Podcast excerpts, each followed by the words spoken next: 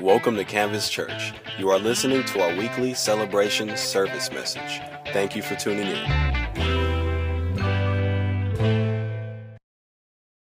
Turn your Bibles with me this morning, if you would. We're going to go to the New Testament, and we're going to go to a book called Ephesians today. Ephesians. It's a book in the New Testament. It's really, you know, if you ever study your Bible, you're going to come across these words called an epistle, a Pauline epistle. What is a Pauline epistle? Literally, can I just make it simple for you? It's a letter written by Paul to a certain place, okay?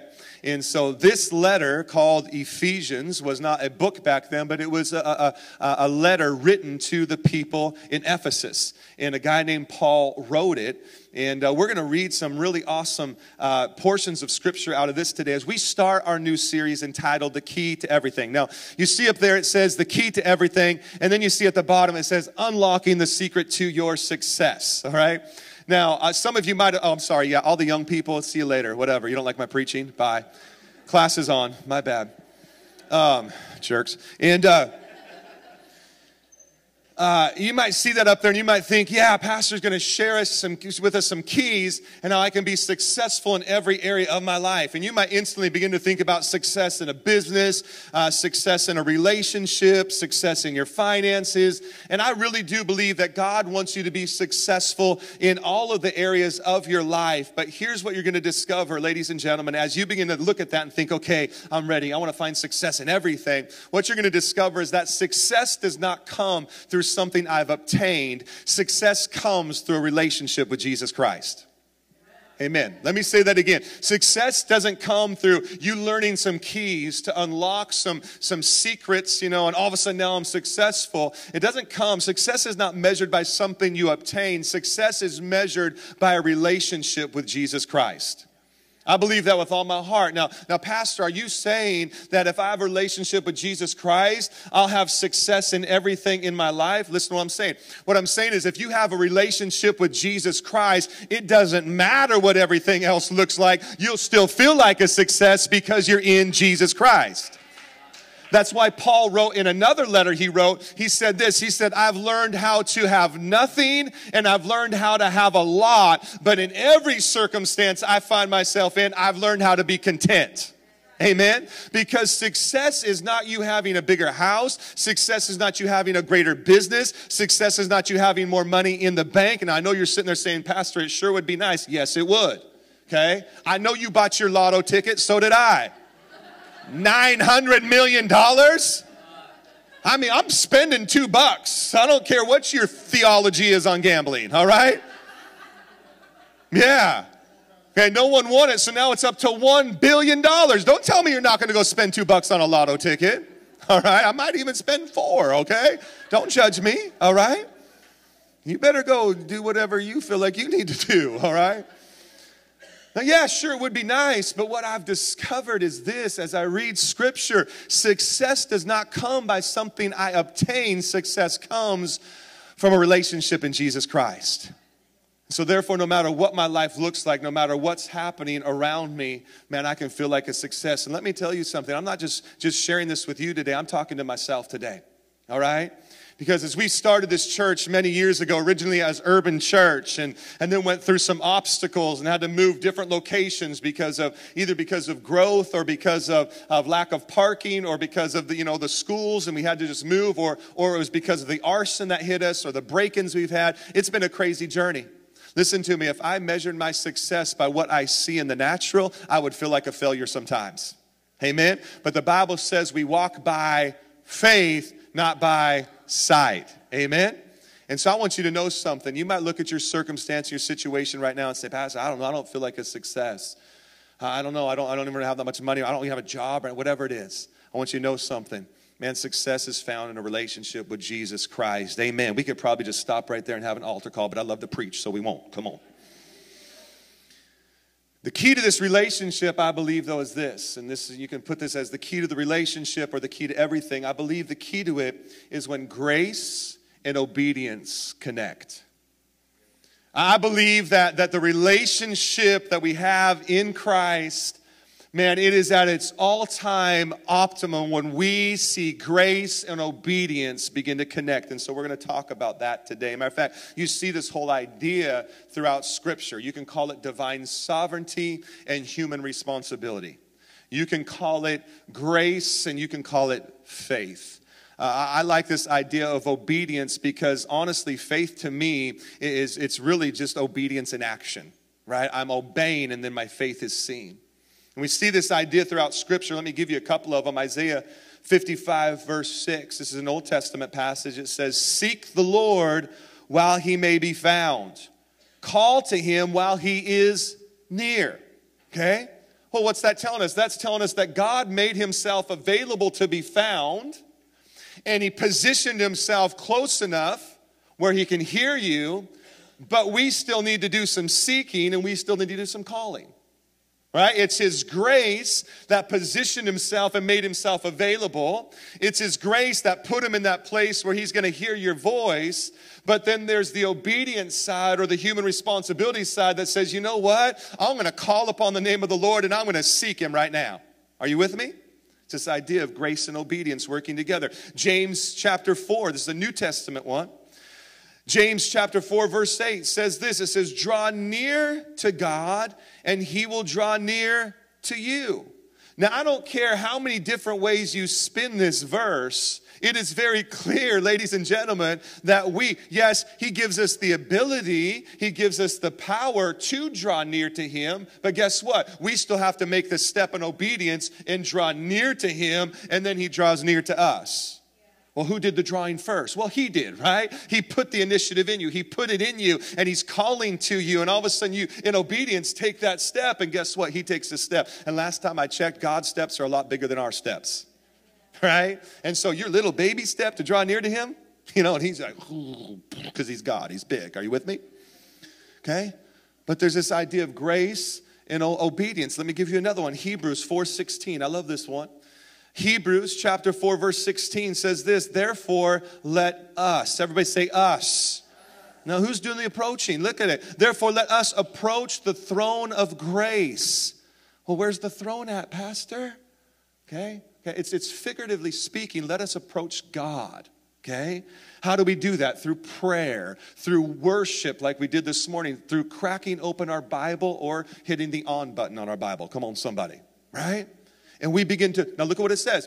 "Therefore, let us approach the throne of grace with boldness." Why with boldness? Because he put the initiative inside of us, the ability to draw near. Why did he do that? Because he wants you to, so we can be bold in that, knowing that he wants us to, so that we may receive mercy and find grace and help us, that will help us at the proper time. He provides the grace, but we've got to approach the throne. Are you with me this morning? Ephesians Chapter 2, we're going to read verses 1 through 10, and as we read this today, let me just give you a little bit of a background on Ephesians. Ephesians, once again, is written by a guy named Paul, okay?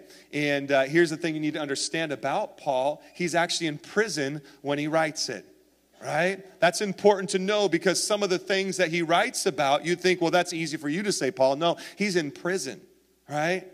And he has this proper perspective. And so he writes this from prison to the people at Ephesus. There's actually some debate whether or not it was written just specifically for Ephesus or not, because a lot of his other letters start out with specific greetings to specific people in that place. Ephesians does not. And so the belief is, although it was sent to the people of Ephesus, that it was meant to be circulated widely so that many people would read it and learn from it. It was written to encourage believers to be fulfilled followers of Jesus Christ. And not only fulfilled, but fruitful followers. Now notice that he doesn't want you just to be in relationship. He wants you to be in a fruitful relationship. A couple other things. It's said that if you study Ephesians, it will help you to fortify and to establish you in the purpose and the calling that God has on your life. I don't know about you, but I want to read Ephesians over and over again to help, by his grace, identify, God, what are you calling me to do, and how can I fulfill what you're calling me to do? Amen? Amen. So let's read it with that knowledge. Let's read it. Ephesians chapter 2, starting in verse 1, and it says, "And you were dead Now, once again, remember, this is Paul writing, and yes, it was sent to the people of Ephesus, but the belief is it was meant to be circulated widely, and here we have it canonized in Scripture, and so it's speaking to us today. And you were dead in your trespasses and sins, in which you previously walked according to the ways of the world, according to the ruler who exercises authority over the lower heavens. The Spirit now working in the disobedient. In other words, there's this power working on the earth and those that are walking in disobedience, separated from God. And we were there once also. We too all previously lived among them in our fleshly desires, carrying out the inclinations of our flesh and thoughts. And we were by nature children under wrath, as the others were also. But God, amen? I like the buts of the Bible. But God, who is rich in mercy, because of his great love that he had for us, made us alive with the Messiah, even though we were dead in trespasses. You are saved by grace. Now, if you're looking at it, I want to read that the proper way. You are saved by grace. Yes. It's the exclamation point on there. It's right there, right? It's reading it the proper way. Together with Christ Jesus, he also raised us up and seated us in the heavens, amen, so that in the coming ages he might display the immeasurable riches of his grace through his kindness to us, where? Through Christ Jesus. Verse 8, for you are saved by grace through faith. You are saved by what he does and stepping out in obedience, that faith factor. And yes, the faith is not from yourself, it is God's gift, not from works, so that no one can boast. In other words, yes, the salvation, the work of the cross, man, the thing that is available to you and I, the forgiveness of sins, we cannot do anything to achieve it. We can't work for it. We can't stress enough about it. We can't show up to church enough. Come on, somebody. We can't serve enough. We can't read enough Bible and pray enough. It is there. It is a gift. It is available, okay? But by faith, come on, we need to lay hold of that. For we are his creation. This is our verse here at Canvas Church that we love so much. For we are his creation, created in Christ Jesus for good works, which God prepared ahead of time so that we should walk in them. Grace, obedience, something powerful happens. The gift of grace available to us. But man, through faith, through obedience, we need to begin to lay hold of that gift and begin to see it working in our life. Amen. Let's pray. God, we thank you so much for your word today. God, I pray that in the next few moments that we have together, that, Lord, you would speak to us. Lord, I pray for every person, God, to be encouraged today to walk out of here just with a deeper sense of the love that you have for them. In Jesus' mighty name, amen. Amen. Recently, my oldest daughter started getting into superhero shows, all right? Like all the Marvel. Anybody watch the Marvel shows? Okay, yeah. Superhero shows. She's, I don't know, like the last 12 months, she is so into these things. And so together, my oldest and my wife discovered on, I know it's on probably the regular shows or TV as well, but we only Netflix and chill. Come on, somebody. All right? And you can define that however you want. We like to watch Netflix, all right? And so we watch Netflix, and so that's where we end up watching it. And now they're so into this show called Flash. Anybody ever seen Flash? Y'all need to get saved today and watch Flash, all right? Okay, they are so into this show. Not only did my oldest daughter and my wife, like they are honestly like, oh, when's the next one coming out? They're like fiending for it. I need to pray for them, all right?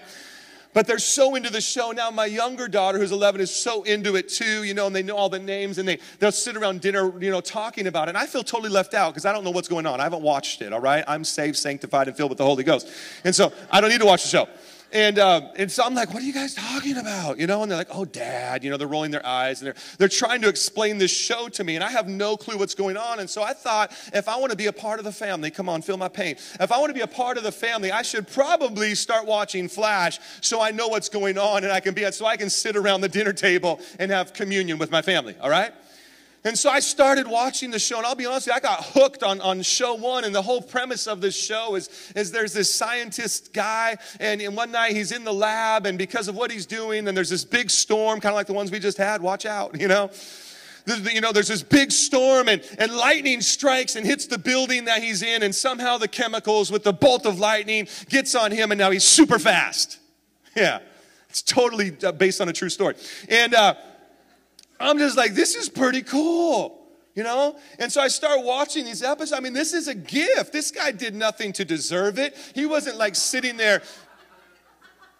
What? You know where I'm going, right? He didn't do anything to deserve it. It wasn't like he was trying to, you know, conjure up some stuff. I want to go really fast, you know, and I want to be the fastest guy on the planet so I can save people and help you. No, he was just minding his own business, doing his own thing, and in one moment, this gift was bestowed on him, right? And I'm watching the episodes, and he discovers this gift, and he wants to use it. And so he begins to use it, and then they create this really cool outfit for him, right? And it just kind of continues to blossom and grow, and it's really neat. But then there's this one episode where something happens in the episode, and he begins to step away from the gift that is available to him. And he steps away from it. And I'll be honest with you, the whole show is kind of depressing. I'm like, what are you doing? Like, you're a superhero. Stop it. Like, you're fast. Go save people. And he steps away from his gift, and now people are, you know, getting hurt and dying and all this stuff, all because he stepped away from his gift, okay? What makes the show so awesome is not the fact that he got struck by lightning and is really fast. What makes the show so awesome is that he understands what has taken place in his life, and he wants to then begin to act on it and begin to use it for the good of humanity. Can I tell you something? What makes the grace of God so awesome, what makes the free gift of God so awesome in our life is not that, oh yeah, Christ died for me. It's when we realize that Christ died for us, and his grace is so good that we begin to walk out in obedience, come on, the gift that he has given to us. Man, honestly, grace unapplied does nothing. And I know there's a big movement in the church culture, Lord, it's all grace, it's all good, it's all about Jesus. Yes, it's all about Jesus, the work he did on the cross, and it's all about the grace that he bestowed upon humanity. But if you do not lay hold of that grace and begin to walk in that grace, it is not applied, it does nothing, it sits there dormant. Are you with me? Something powerful happens, come on, when grace and obedience collide. Something powerful happens. God has given us, man, he's bestowed on us this saving grace. But that same saving grace that saved us from sin has not left after sin left you. That grace is on you to do good works. That grace is on you to keep walking in salvation. That same grace that saved you from sins is the same grace that heals your body when you're in a time of need. It's that, are you with me this morning? When grace and obedience connect, then something powerful happens. And I believe, ladies and gentlemen, this is the key. It's really, if you look at a key, you know, it has different notches on the key, right? And it fits into that lock, and it unlocks that door. I believe this key to unlocking, man, a deeper, greater relationship with Jesus Christ is when grace and obedience connect. When grace and obedience connect, man, when divine sovereignty and human responsibility collide, man, something powerful happens. Amen? Amen. I believe that over the next several weeks, we're going to see this. We're going to see this as we begin to examine Scripture and talk with one another. Here, let me give you this first one. There's three that I'll give you real quick, and then we'll just look at the first one for a moment. When grace and obedience connect, your God-given purpose is revealed. We're going to see this through Scripture, man, when God's grace comes and then people begin to take that faith step, that step of obedience. They begin to step out. Wow. They discover something. I believe when grace and obedience connect, that his grace is upon us. Number two, anything is possible. Anything is possible. And the Bible say that with God, anything is possible. Okay? But last time I checked, God uses people on earth. It's powerful. We're going to see this through Scripture this month. We're going to see this. We're going to see that when grace and obedience connect, it births revival. It births revival. Your God-given purpose is revealed when faith and obedience connect. I really believe that the key to everything in your life is this very factor. Matthew chapter 3, verse 8 tells us this. It tells us, although, yes, we're saved by grace through faith. Listen to what it says in Matthew chapter 3, verse 8. It tells us, bear fruit worthy of repentance. Bear fruit worthy of, well, pastor, I mean, you're not doing the bearing. I mean, pastor, you're not, I mean, isn't his grace comes on, cultivates us, and you're just a tree, and yet, you know, you don't strive to produce the fruit. No, we don't strive to produce the fruit, okay? His grace comes on us, but here's what the Bible says. We need to bear fruit worthy of repentance. Here's what happens. We need to let the fruit of what God is doing internally inside of us be seen externally outside of us. The Bible says that people will see our good works and they'll what? Glorify our Father who is in heaven. My pastor back in Seattle, man, I love this guy. One of my heroes in the faith. His name was Wendell Smith, City Church in Seattle, great church. And, man, he would preach and he could teach like nobody. And he would always use this analogy. And I love this analogy. He would always talk about if salvation was the end and it was just about you getting saved, it was just all about you and nobody else, then he would say this. He said, then why don't we just, we have an altar call and people come up and they give their heart to Jesus. Anybody ever in a church that does that, right? We do that here. Right? People give their heart to Jesus and, man, the work of God, and they're just like, oh, man, I feel so new and I feel so clean. And then someone comes out and just shoots them. We'll send them straight to heaven. Right? I mean, they're saved now. Let's just make sure they get to heaven. If the whole goal was to be saved and get to heaven, then let's just get them saved and get them to heaven. So they don't have a chance to mess up. Right? I mean, but, depending on what your theology is, I mean, we don't want them to lose their salvation. So let's just get them to heaven really quick. But see, ladies and gentlemen, the whole goal of, yes, man, his grace comes and you're redeemed and you're in a relationship with him. But guess what? He has lots of sons and he has lots of daughters, and he is not willing that any should perish, but all should come into relationship with him. And so when you get saved, are you with me today? When you get saved and you're walking with Jesus, he wants you to be a son and a daughter that then goes and helps other sons and daughters. Come on, realize how good his grace is. Amen. Amen. And I'm telling you, when grace and obedience are connected, something powerful happens. I really believe it. I believe with all my heart when that connection is made, that it's not just me sitting here, but, man, it's me laying hold. God, you're so good. Are you with me this morning? We're going to discover that. There's such a balance between grace and faith or obedience. What is grace? Grace simply, and here's a great definition, it's the undeserved, unmerited favor of God. Like Paul said in Ephesians that we just read, you couldn't work for it. It's the undeserved, unmerited favor of God. He bestowed it on us. What is faith? Faith in that context, that scripture is really it's obedience. It's action. Man, I'm gonna obtain that. It's mine. I'm gonna unwrap it. How many of you guys celebrated Christmas? Anybody out there celebrate Christmas? A few of you, I'm sorry. Well, we can do it all over again for some of you if you need to do that. But you know what makes Christmas so awesome, at least for us as parents? And we sit there and we distribute all of those gifts. Listen to me, trust me, my kids did nothing to deserve those presents. Probably quite the opposite, actually. Right? They did nothing. But we wrap it up. And we get them some really cool stuff and we put it under the tree. How lame would the Christmas morning be if we just gave them the gift and they're like, wow, I love the box that's probably in there, and right? And we just sit around and stare at wrapped presents. I mean, can you imagine you come over to my house for dinner and, like, there's just gifts everywhere unopened.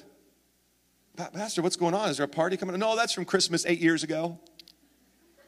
Were you guys going to open it? No, what do you mean? No, it's all about the gift. It's all about the gift. It's just beautiful, isn't it? Well, sure. I mean, the wrapping paper is kind of outdated, right? How lame would that be? But you know what's fulfilling and rewarding as a father is when I see my kids take that gift that they do not deserve, that they did nothing to earn, that they spent no money on, and they begin to unwrap it. And they aren't like, oh, are you with me? They're like, yeah, is what I wanted. What is it? You know, right? Your kids ever done that? I love this. What is it? You know? But there's just something so rewarding and fulfilling as a dad when you see the smile and then they unwrapped the gift, the grace. Are you with me? There is something so rewarding about to our Heavenly Father when He looks down and He sees His sons and His daughters. Not just, oh, it's all about, no, they're unwrapped and they're walking in the fulfillment of this grace. Amen. Something powerful happens when divine sovereignty and human responsibility connect. I'm telling you, it'll take you to a deeper walk with Him. It'll take you to an awesome place, man. I'm telling you, at the end of the month, man, we are going to do our Give It Away Sunday. And let me tell you something, Give It Away Sunday, we could not have done that last year. It was a God-inspired thing. And we stepped out and we said, here's what we're going to do. We said, we're going to bring your debt, bring your emergency bills, bring it. And yeah, we had some people submit some stuff, like I can't pay my cable bill. And I'm like, cut your cable. Get Netflix. Come on, somebody. So we didn't know. No, we took these ones, these emergency ones. We said, okay, and we prayed over them as a pastors and as a church. We said, okay, these are the people we're going to help out. And I'm telling you, as we stepped out in obedience to what God's grace was telling us to do, on that Sunday, we had no idea, but so much finances flooded into the church on that day that we had so much ability to bless the people that submitted their bills and even extra. That is awesome because we stepped out and what God was saying, His grace was like, my grace is for my kid. I want to help. And we did it. Not only that, on that day, we blessed the San Diego Dream Center. And we're going to do it again this week, our year, month. So start going through your closet, finding some clothes, okay? Or go through your wife's closet. Come on, somebody. Find some of her clothes. When we brought all that stuff, they said on that one day, they collected more than they had the whole entire year. Because you guys came and brought so much stuff. We had two trailers, like big trailers full of stuff. It was awesome. Say again? My wife's talking to me. Yeah, just from this campus, not even our other campus. It was awesome. I believe that same thing's going to happen this 31st of January. As we come together, we're going to give it away, and we're going to bless people, and we're going to see what happens when grace and obedience collide. Amen? Amen. I believe with all my heart. Here's the problem sometimes is that oftentimes when it's all on grace, if I can paint this picture for a moment, here's what happens. When you step into a relationship with Jesus Christ, His grace is so good and it's so abundant and His grace is on our life and we feel so fulfilled and we're so like, man, it's kind of like the first time ever I started dating my wife. Okay, y'all remember that time when you started dating somebody, right? Maybe the person you're married to now. And there was just this fulfillment in this relationship. And wow, my wife is incredible. Well, my wife hit. I was prophesying it, though. I was like, you're going to be my wife. She was doing the same thing on the other side. Come on. Okay. And I just was thinking, man, she's so amazing. I love spending time with her. And so all of a sudden, though, this connection, this heart connection now, this grace that was there, all of a sudden led me into like, I want to show her how much I love her. I want to do things for her. And so I started writing her poems. Come on, somebody. There were some pretty good ones, too. Yeah. And, you know, you ain't going to hear them. And I was writing her poetry. Now there's some days when she looks back. We've been married for 18 and a half years. She's like, hey, you haven't written me any poetry lately. Yeah, it's been 18 and a half years. But, you know, just do things for her because I love, you know. And all of a sudden I'm doing stuff for her and doing stuff for her and doing stuff for her. But let me tell you something. If the grace disconnects, if there's no relationship there, if the person I fell in love with, if that thing isn't there anymore, guess what? I'm just doing things. I'm just doing things. And pretty soon she feels like an obligation. Pretty soon she feels just like, oh, well, I should probably write another poem.